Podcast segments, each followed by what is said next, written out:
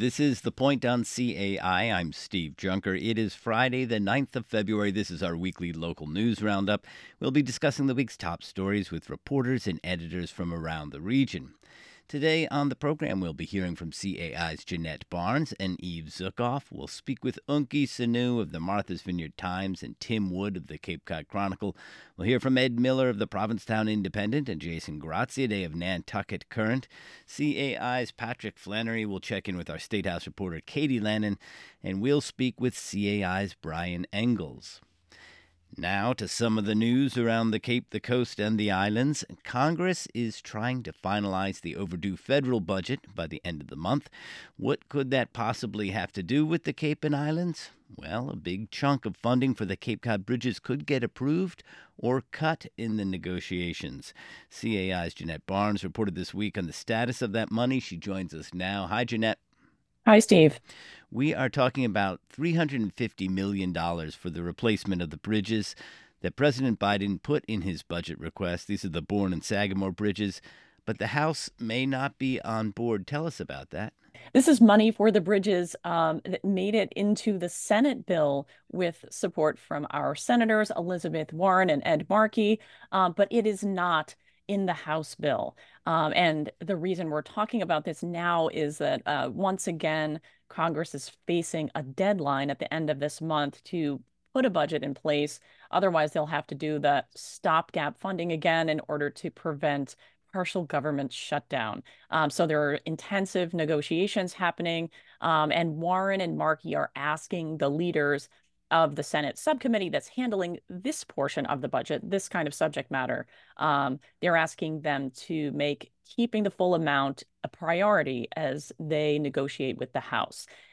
Warren and Markey sent a letter this week to uh, the chair of that subcommittee, who's a Democrat, and to the ranking Republican, uh, so remember, the Senate is controlled by Democrats right now. The House is controlled by Republicans. So they have different priorities, and that is part of what makes this money uncertain for the Cape Cod bridges. Now, you interviewed Senator Warren this week. What did she say about the likelihood of success getting this money into the final budget? Well, it would be very hard to promise success right now. Uh, but I asked her about the level of priority for this. Like, could she say, it was her top priority for this committee, or could she say that for the entire budget, which I knew wasn't really likely? Um, and her answer was for this committee, um, that's handling this bill, she and Markey have told the leaders the bridge funding is their highest priority. Um, of course, the budget is a big document, and certainly she has other things that she's working on as well. We know the state is still waiting for word on a grant for the bridges from the Federal Highway Administration. This grant would be much bigger. This is like the jackpot grant, it would be more than a billion dollars. Talk about how that would affect this bridge project. Absolutely, you're right. It would be a bit of a jackpot, at least for the Sagamore Bridge, right? So this um, the state has received a couple of smaller grants, uh, and most recently they've applied for this this more than one billion dollar grant from the Bridge Investment Program. Um, if the state receives both that grant and the 350 million in the budget, um, then those combined with previous funding and money in Governor Healey's capital plan together, that would almost match the current cost estimate for the Sagamore Bridge, um, which the state has decided to build first. Um, so those those funding sources we've reported on would total about $2 billion. The estimate right now is $2.1 billion. So that really would mean full steam ahead, uh, at least for the Sagamore. Um, and then some of the next steps, as we've talked about before, are that um, the environmental permitting process is going to be going forward for both bridges simultaneously. Uh, and the state is going to be hiring a design build team for the Sagamore. Let's turn to another story you covered this week. The Cape and Islands District Attorney announced state grants for some of his priorities, but your story elevated a new crime statistic. Let's start with that. Yes, the number of prosecutions on charges of human trafficking on the Cape and Islands went up 31% last year over the previous year. Uh, and to give you an idea of the scope of that, there were 58 cases prosecuted over the last three year period. Um, so that started under the previous DA. Um, but DA Robert Galibois spoke this week along with members of his staff uh, and some of the nonprofit organizations that handle human trafficking. And um, some of them said that in the past, you know, many people thought this wasn't happening on the Cape and Islands, but it is. And part of that is that uh, the definition of human trafficking sometimes is not really common knowledge or well understood. So trafficking does not have to involve human smuggling, like bringing people in from other countries. It can be just profiting illegally from someone else's labor or arranging for such, um, including sexual exploitation. So this is happening on the Cape. Uh, Vanessa Madge, who is an assistant district attorney um, and chief of the DA's human trafficking and child abuse unit, uh, said this often happens online. Um, and then on the labor side, um, of the equation there. I because we have such a huge seasonal workforce, I wanted to ask about that, and I asked after the press conference um, of Katerina Parachi, who's a police detective um, in Barnstable and works on a trafficking task force. I asked her, what's the difference between labor trafficking and more general violations of labor law? She said that can, they can be actually very hard to distinguish. Um, but she encourages people to report suspected violations to their local police department because something that looks like a more ordinary labor law issue at first sometimes turns into a trafficking case. Mm. Uh, DA Galibois was announcing some grant funding around this and also for narcotics and firearms investigations. Tell us a little bit about where this money will go as it enters the community. Sure. So, yes, his office applied for these grants from the state. They received um, about $99,000 for the narcotics and firearms issues.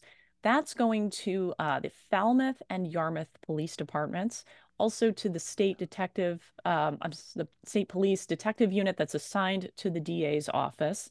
Those are all for investigations to help investigations of narcotics and firearms. And then some of that money also will go to uh, Behavioral Health Innovators, which has a youth peer group program, uh, and they're going to be expanding that program.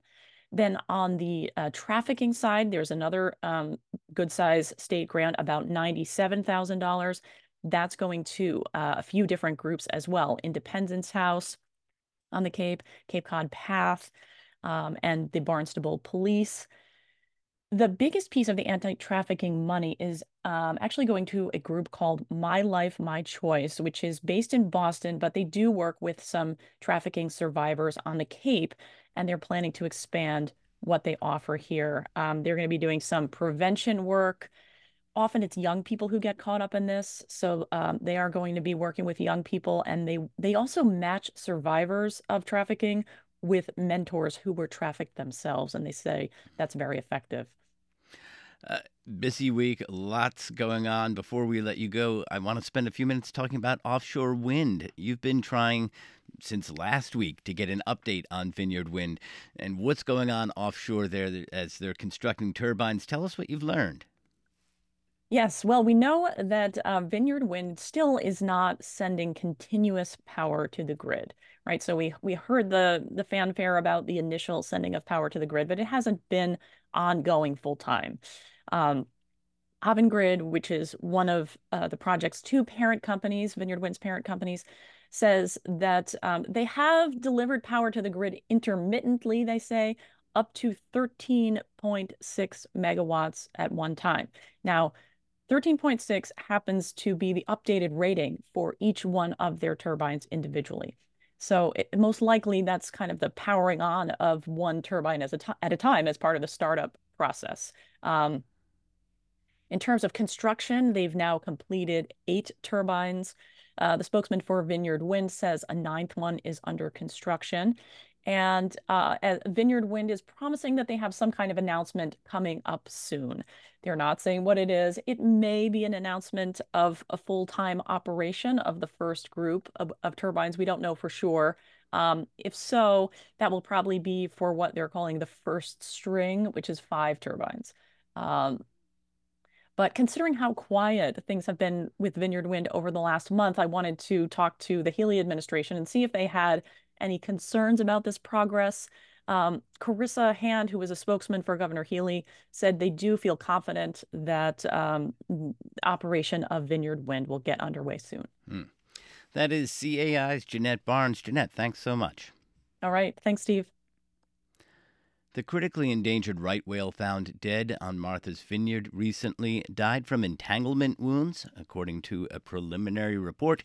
CAI's Eve Zuckoff has been reporting on this. She joins us today with updates. Hi, Eve. Hi, Steve. Tell me uh, more about the cause of death that was determined here. Sure. So basically, right away, when the International Fund for Animal Welfare got on the ground with this whale, they could see deeply within her tail, the most narrow part of her tail, there was a line um, wrapped around it. Um, and she suffered for you know a year and a half from this entanglement. It was obviously not new.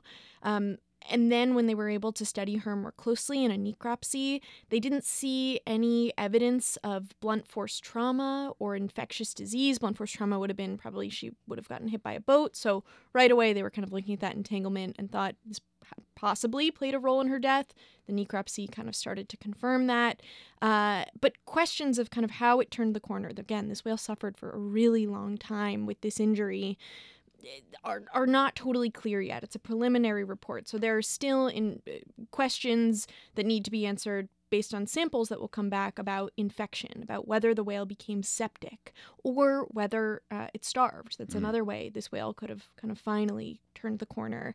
She was in poor nutritional condition, is what researchers said, meaning she was very thin. She was mobilizing fat. Uh, and obviously, this entanglement was cutting just so deeply into her tissues.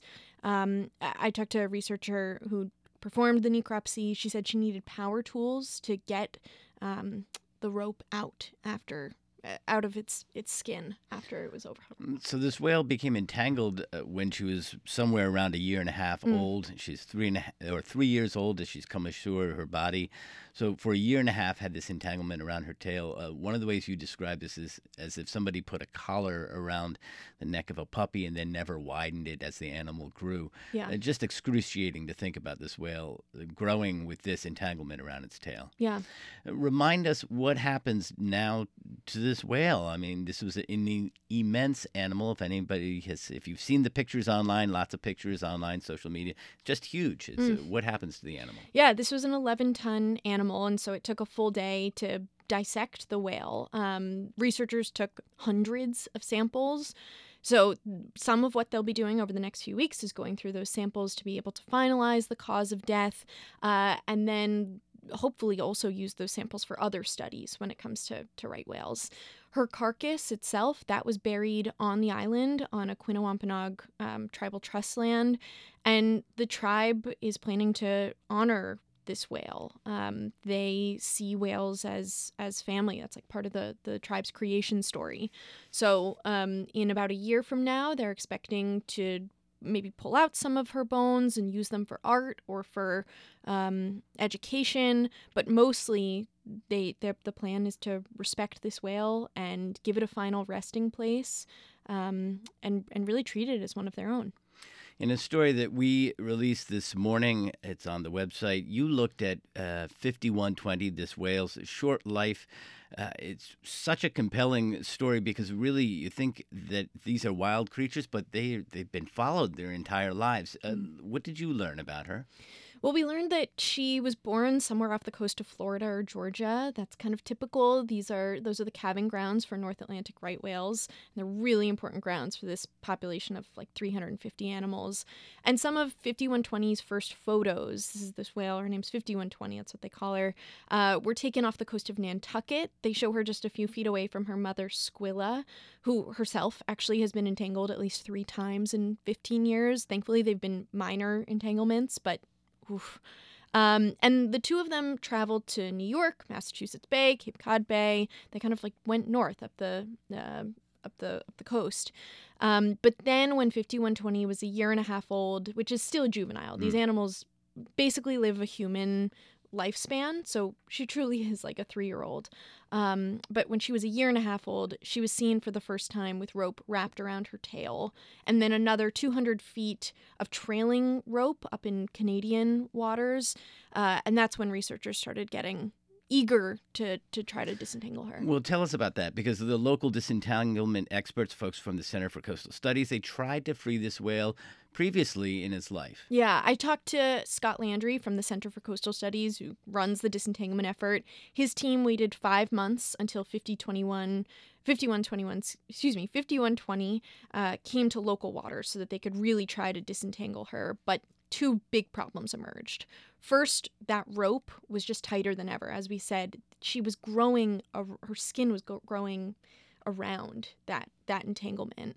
So it was tighter than ever. And second, that trailing gear I had mentioned, that 200, you know, feet of rope, it was gone. Mm. Um, and that's what they had hoped to latch onto and pull off of her.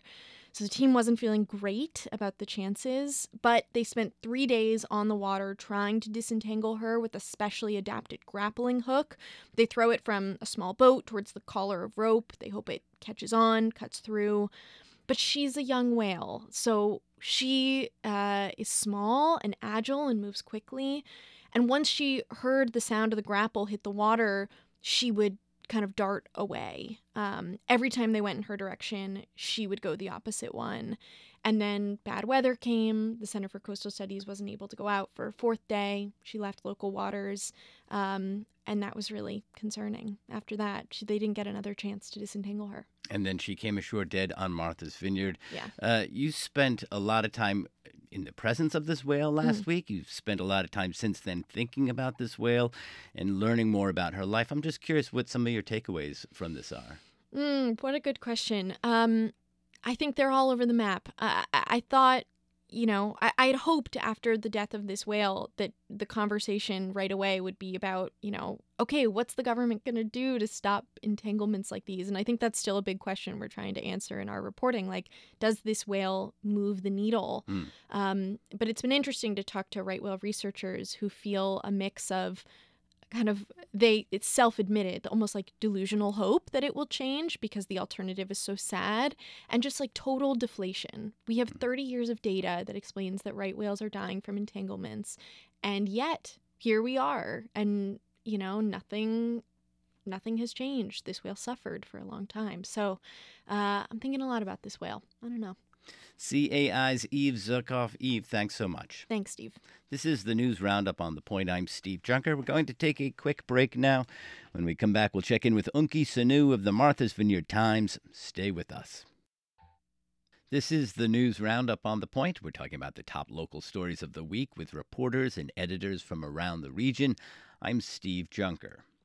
On Martha's Vineyard, Edgartown students exercise school choice, leaving for other island schools at a significantly higher rate than students from other towns transfer into Edgartown. So, what's going on? Eunki Seonwoo of the Martha's Vineyard Times joins us with the story. Hi, Eunki. Hi, Steve. Thanks for having me.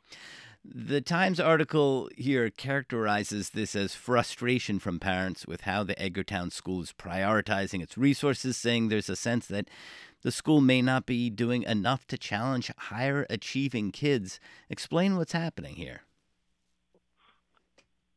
So some parents have um, lodged complaints saying some of the resources that could be going to teach on the higher achieving students have not really gone that way, and resources are kind of being splintered to cater to students who might have more needs, such as English language learners or special needs.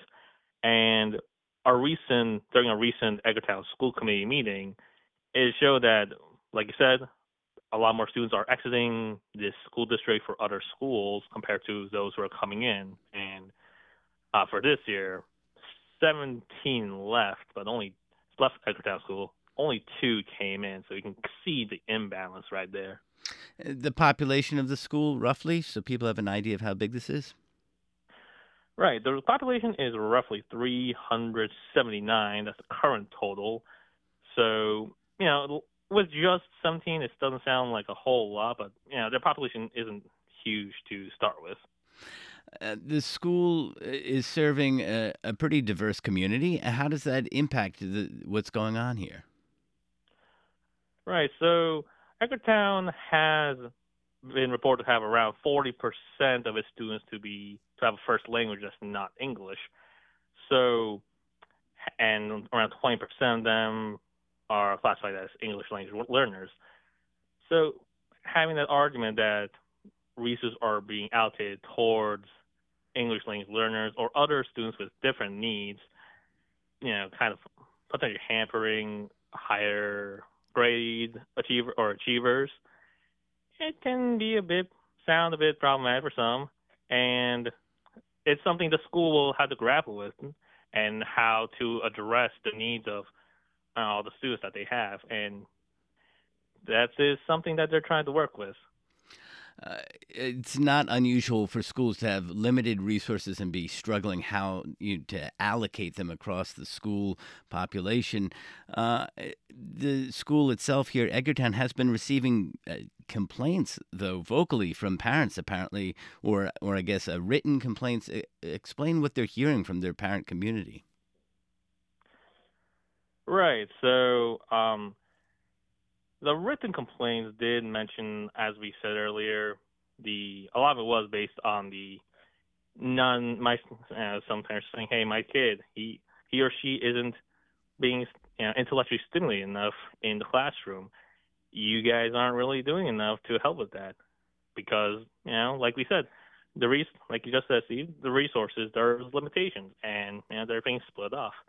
So that is some of the stuff that were said or written in those letters, and some of those were voiced during the recent meeting.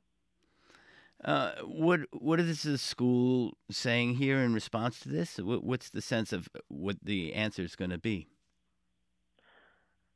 At the moment, it's a little less certain on what the exact answer will be.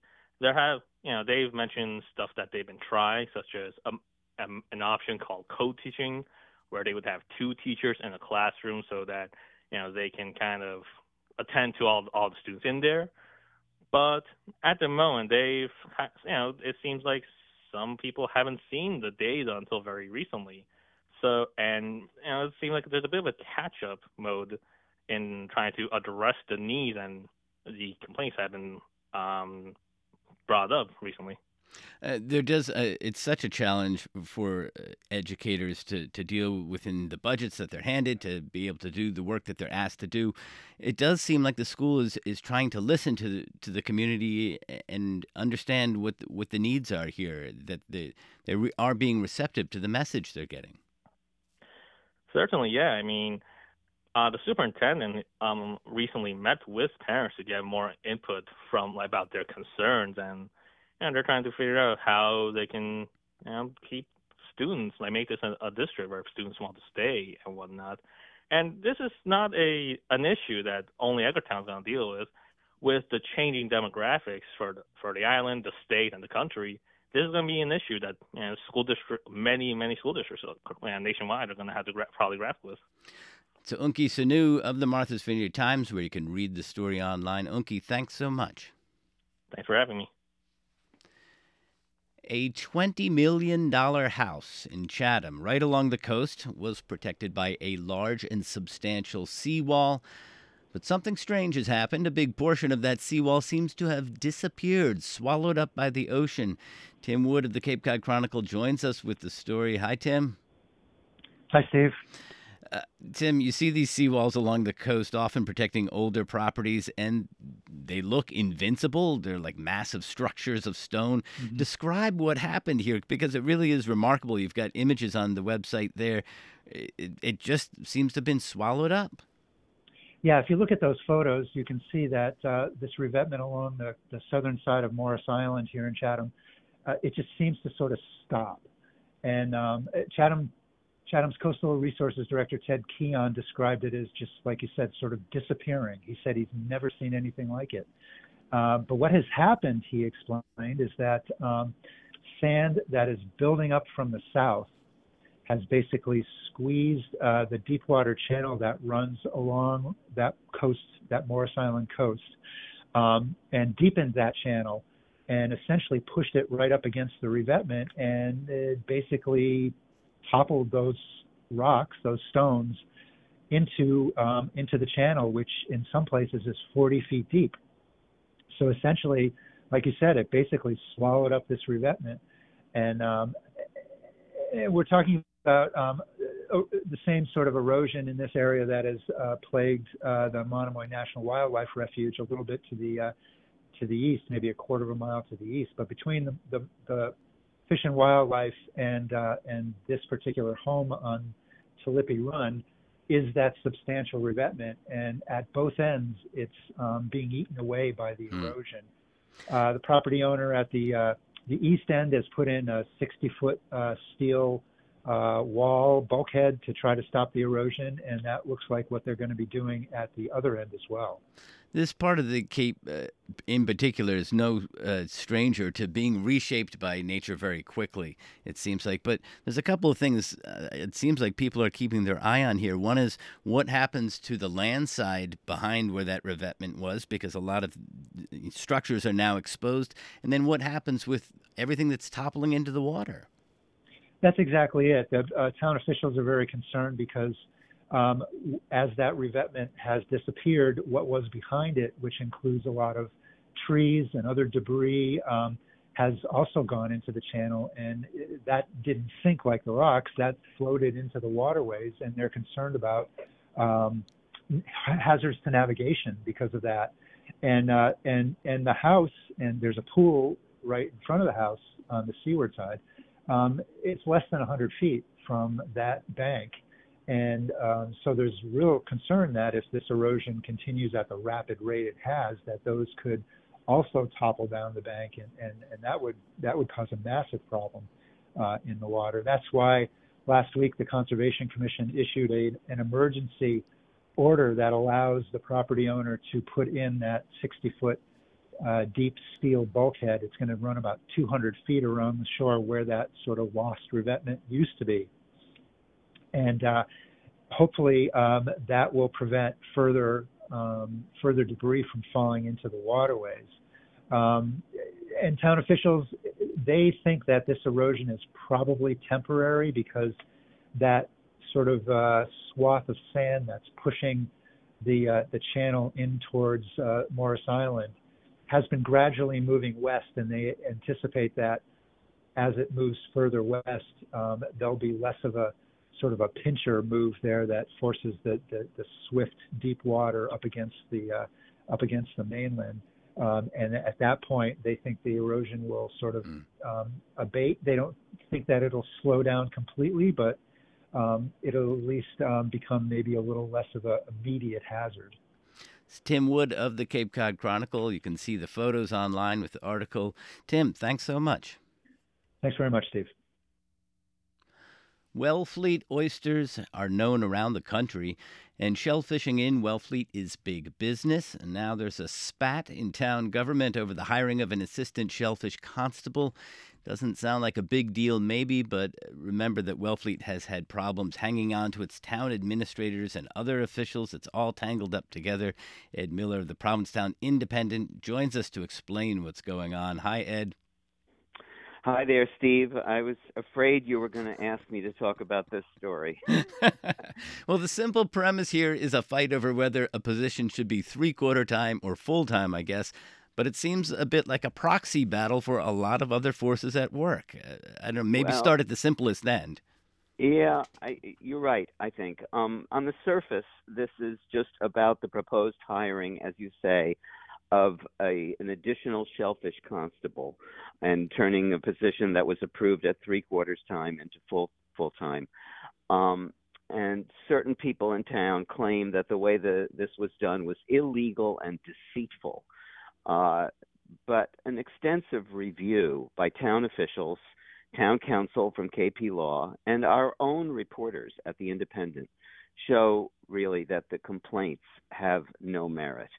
And uh, some people, including town administrator Rich Waldo, uh, feel that this is really based more on animosity towards town officials who are simply doing their jobs and I think we're seeing this a lot uh, in Wellfleet and in some other towns too, where there's just this really negative attitude that has gotten um, uh, pretty extreme towards uh, towards town officials.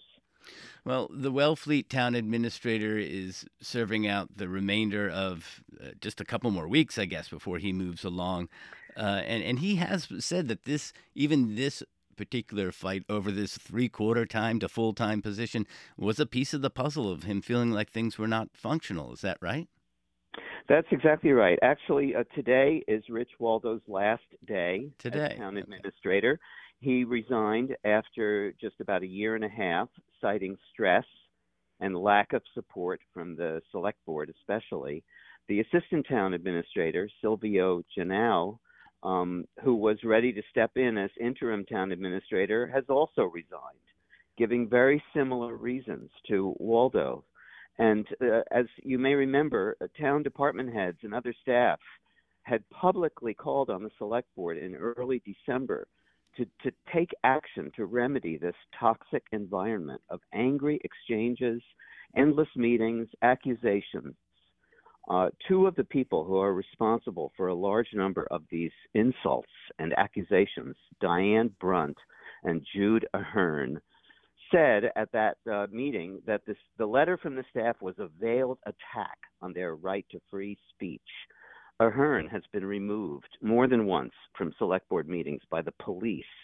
And Brunt and her partner, Brad Morse, who are shellfishermen, regularly interrupt meetings with their attacks on town officials, especially mm. shellfish constable Nancy Civetta and Waldo and you know they, they it's it's uh, it's really gotten out of hand. Well, we, one of the things your article points to is that the shell fishing industry for Wellfleet brings in nine and a half million dollars in revenue. So it's a it's the biggest year-round industry in the town by far. Uh, there's a lot of people involved here, and and there's even a sense that part of the pushback on this is that people aren't within shellfishing may not be happy to have more enforcement, which is kind of what's going hand in hand with getting more uh, another person as a shellfish constable. Well, that's right. Uh, so, like uh, Brunt and Morse say that the shellfish department is overstaffed and overfunded, and that they don't need any more help. But what uh, Rich Waldo says is that people are angry at Nancy Civetta just for doing her job. They're, he says they are going to fight tooth and nail over anything she does, and that is because her role is enforcement. They were used to not having enforcement before she began, and now that they do, they don't like it. Hmm. Uh, just real briefly, Wellfleet does have another town administrator picked out. Yes, that's right. Um, the town has uh, at least uh, offered the, an interim town administrator job to um, a man from uh, who's been in in Bourne. I'm sorry, I don't recall his name right at the moment, but um, uh, they're still negotiating a contract with him. Uh, second choice was former town administrator Harry Terkanian, who's been around for a long time in Wellfleet. Tom um, Guerino, um, I think. That's Bourne. it, Tom yep. Guerino. Yes, thank you very much, Steve. Um, so uh, they're, you know, working. The select board is is scrambling to try and find people to come in and work mm-hmm. in Wellfleet, but it's it's not an easy task given the history of uh, how much uh, acrimony there's been here. Ed Miller of the Provincetown Independent. Ed, thank you. Thank you, Steve. You're listening to the News Roundup. I'm Steve Junker. We're going to the break now. When we come back, we'll hear from Jason Graziadei of Nantucket Current. Stay with us. This is the local news roundup on the point. I'm Steve Junker. We are talking about the top local stories of the week with colleagues in the print and digital media. You may have seen the video from Nantucket last October on an empty main street at night. A pickup truck comes barreling along at high speed and demolishes the historic Main Street fountain which had just been restored. Questions around the incident continue to spark discussion on the island. Jason Graziadei of Nantucket Current has details and an update. Hi, Jason. Good morning. A lot of people who saw that video, and it's easy to find on social media, assumed that this might be straightforward. You can see the truck, you can see what happened. This week saw a probable cause hearing in court. Tell us what happened.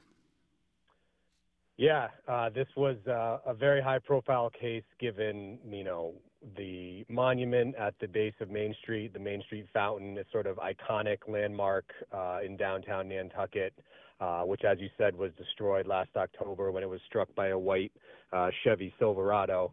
Um, as you said, it was all caught on camera. Um, the police identified a suspect Um, pretty quickly, they followed a trail of fluids back to the Holgate's laundromat and identified uh, Michael Holgate, the owner of the laundromat, as the suspect in the in the crash.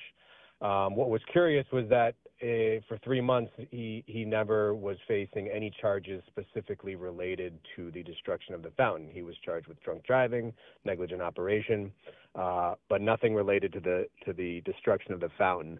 Uh, that issue was hashed out yesterday in Nantucket District Court during a probable cause hearing when Nantucket police um, sought to bring charges against him, uh, including um, destruction of a historic monument, uh, vandalism, um, and this whole case was brought before a clerk magistrate. This was a show cause hearing. So they basically are asking the clerk to issue a complaint against Holgate, and they are trying to show the, a preponderance of evidence that would warrant him and probable cause to issue a complaint. Uh, this hearing was lasted about an hour and a half, uh, and the problem that the police had was that they could not, uh, in the eyes of the clerk magistrate, prove that uh, Holgate was behind the wheel at the time the truck hit the fountain. Now, what they did was present a, a, a whole mountain of surveillance videos which showed the truck. You couldn't see who was driving it in these surveillance videos. It was nighttime, it was dark, um, and they also had uh, secured a search warrant for his cell phone, used the location data, which put him uh, in the downtown area about an hour before the crash, but it stopped transmitting data after that. So they had some evidence, what they didn't have was enough to prove, in the eyes of the clerk magistrate, uh, who was driving that truck uh, at the time. And, Holgate's lawyer was very adamant that a number of people had access uh, to that vehicle and that it was not Holgate who was actually driving it when it crashed in the fountain. So, no charges now, and we're going to see where this goes. But you know, the, the, the fountain will hopefully be repaired uh, this year and and brought back to its place uh, at the bottom of Main Street. Um, but again, a high-profile case on the island. Mm. Uh, let me ask you about another story. The Steamship Authority opened summer reservations this week after postponing the ticket sales when the website experienced problems at an earlier date. How did it go this week? I think they the steamship is pleased with the way it went. There was no, uh, when reservations opened at 8 a.m. yesterday, there were long waits. People were waiting, you know, maybe two and a half hours to get into the system to book their reservations. There was about 10,000 people uh, at one point trying to get on and get their reservations. But the system held. Uh, it did, there was no major glitches or crashes as there had been in the in the previous couple years. So I think they're they're you know user sort of customer experience varied, and some people had some issues, but there was not any sort of major uh, glitches yesterday with uh, the booking the reservations. And uh, Steamship Authority Communications Director uh, Sean Driscoll said that by 3 p.m. yesterday, the, they had processed about 7,800 transactions, uh, representing about 4.2 million dollars in revenue. So. Uh, I think they are pleased, and hopefully, we'll be getting that new Steamship Authority website pretty soon here. Uh, it's a lot of for them to process very quickly. Obviously, that many people trying to make reservations all at once, and it's good for them. You can understand why they're pleased that their system didn't crash and everything like held together, as you say. But still, you think about people logging on and waiting two hours or more to make reservations while they're in like a virtual waiting room, and you guys have a, a an image of that. Uh, what it looks like on your screen. It's that's a long time to wait. Yeah, it, and it, and it is, and, and and you know the comment we get repeatedly from folks is, you know, there has to be a better way. Mm-hmm. you know, so there's got to be a better way to figure this out uh, in 2024 here. Um, but uh, you know, and, and we, you know, the Steamship Authority's new website is coming. Next on the horizon is a uh, a total sort of revamp of this reservation system, which they're going to have to figure out. And I think hopefully we do see that uh, improve and come up with a better system. Jason Graziadei of Nantucket Current. Jason, thanks so much. Thanks for having me on. Governor Healey is pushing for spending cuts in hopes of making up for a billion dollar shortfall at the State House. Morning Edition host Patrick Flannery spoke with our State House correspondent Katie Lannan. Here's their conversation. Good morning, Katie. Hey, good morning. Governor Healey put out her proposed budget earlier this month, and it's noteworthy because of the spending cuts she's put forward. This week, there was a hearing on that proposal. How are lawmakers feeling about it, Katie, with this tax revenue shortfall? Yeah, lawmakers still have questions about what is causing the tax revenue shortfall that we've been, you know, for seven straight months now. Our state tax revenue collections have been coming in below target. And, you know, Healey's budget team says it's has some answers, but says we won't really know the full picture until April when most people file their taxes. Well, oh, that's a big revenue month for the state. So they're still trying to get a handle on, as lawmakers take their turn to write the budget, where exactly they're going to have the money to invest. You know, as you say, Healey wants to cut some spending, and that's to back investments in other areas like transportation and early education. So lawmakers are still trying to figure out exactly how much they'll have to spend and where they'll be able to put it.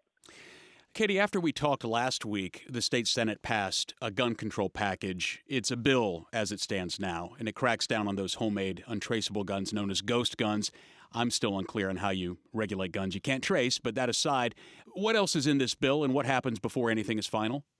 Yeah, one way it tries to get at the ghost gun issue is by really restricting the 3D printing of gun parts which is a, a thing the state's current gun laws don't contemplate, right? It's a relatively new technology.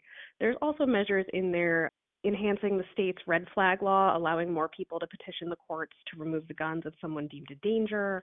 There's restrictions on uh, devices that make semi automatic weapons fire more quickly and there's restrictions on marketing gun sales to minors. So there's a lot in there. The House and the Senate have each passed different bills.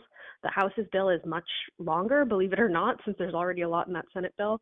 It's about 94 pages longer. So there's going to be a lot that those two branches will need to reconcile before shipping a final bill to Governor Healey, which they want to do this summer or even sooner, but it's a lot of work. A lot of that will play out behind closed doors. It'll be hard to follow the process, but eventually the hope is that we will see some sort of compromise between the House and the Senate.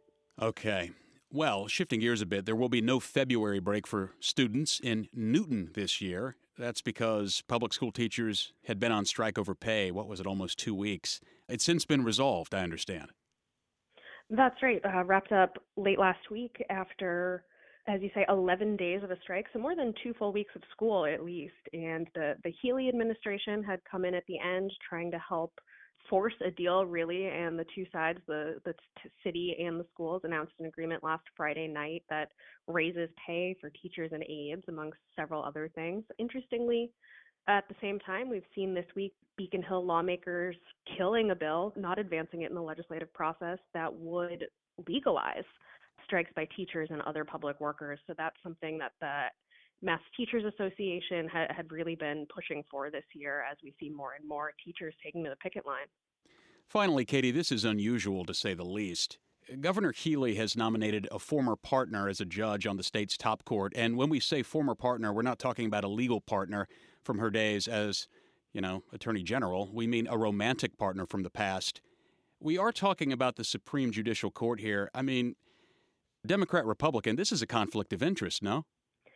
Healey says it isn't, and part of her reasoning for that is that her former partner, Judge Gabrielle Wolohojian, has been a judge. She's on the appeals court, and she has not recused herself from cases involving the executive office or administration so far, hasn't had to step back from those. And Healey says overall that she was the most qualified application for the post, unanimously recommended by the panel that screens judicial applications. And Healey Healey's stance is that their past relationship, they lived together and were in a relationship while Healey was serving as and running for Attorney General quite some time. That shouldn't deprive Massachusetts of a, a qualified judge for this post. Now, of course, we've also seen the state Republican Party calling this highly appropriate, highly inappropriate, and calling for Healey to withdraw the nomination. So this is subject to confirmation by the elected officials who serve on the governor's council. So that will be we'll see what they do with this nomination. It'll be a long road ahead, that's for sure. Katie Lannan, as always, from the State House, thank you for your time. Thank you.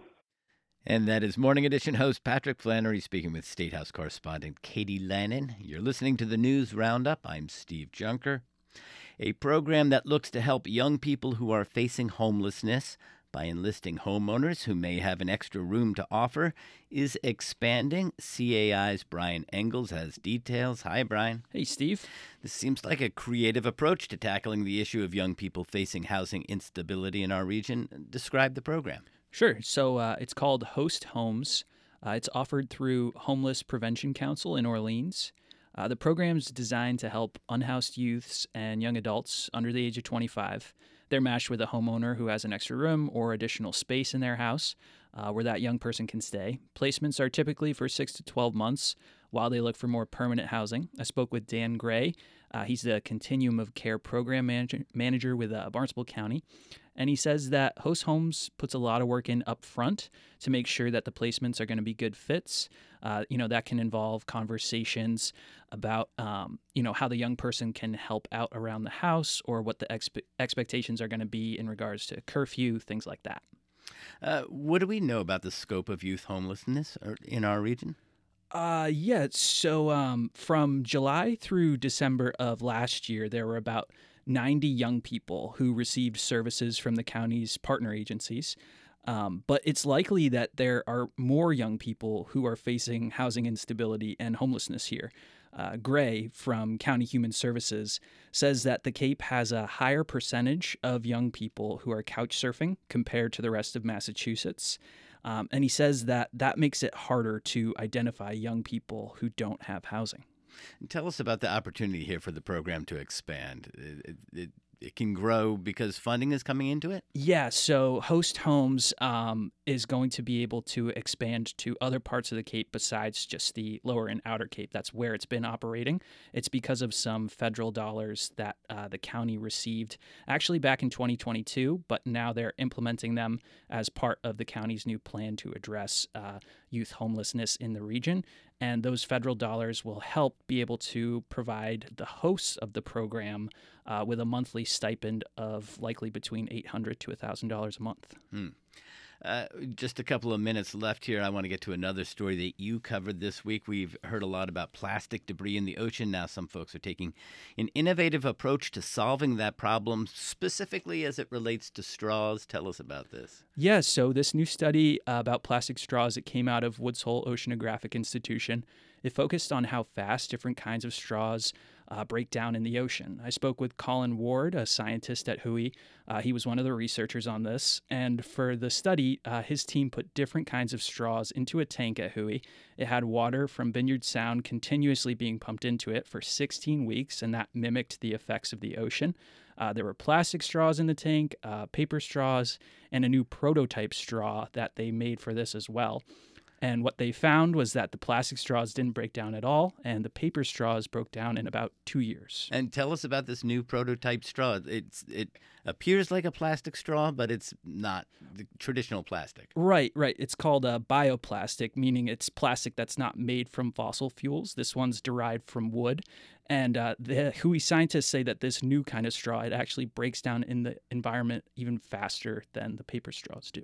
I was surprised in the testing the paper straws actually stick around a long time. Yeah, yeah, a long time, you know, two years, yeah. but compared to never ever breaking down yeah. is not so bad. Did you get to uh, handle one of these pla- new straws? I did not get to see one, uh, but they were made in partnership with a uh, plastic manufacturers, which the WHOI team said was um, a cool part of this project. Was that partnership of industry and academia? Hmm. That is CAI's Brian Engles. Thanks, Brian. Thank you. That's our show for today. I want to thank all my guests. We heard from CAI's Jennette Barnes and Eve Zuckoff. We spoke to Eunki Seonwoo at the Martha's Vineyard Times and Tim Wood at the Cape Cod Chronicle. We heard from Ed Miller of the Provincetown Independent and Jason Graziadei of Nantucket Current. CAI's Patrick Flannery spoke with our State House reporter Katie Lannan, and we heard from CAI's Brian Engles. Big thanks going out to Amy Vince for engineering the program today. That's it. We'll talk to you next week. In Woods Hole, I'm Steve Junker. Thank you for listening.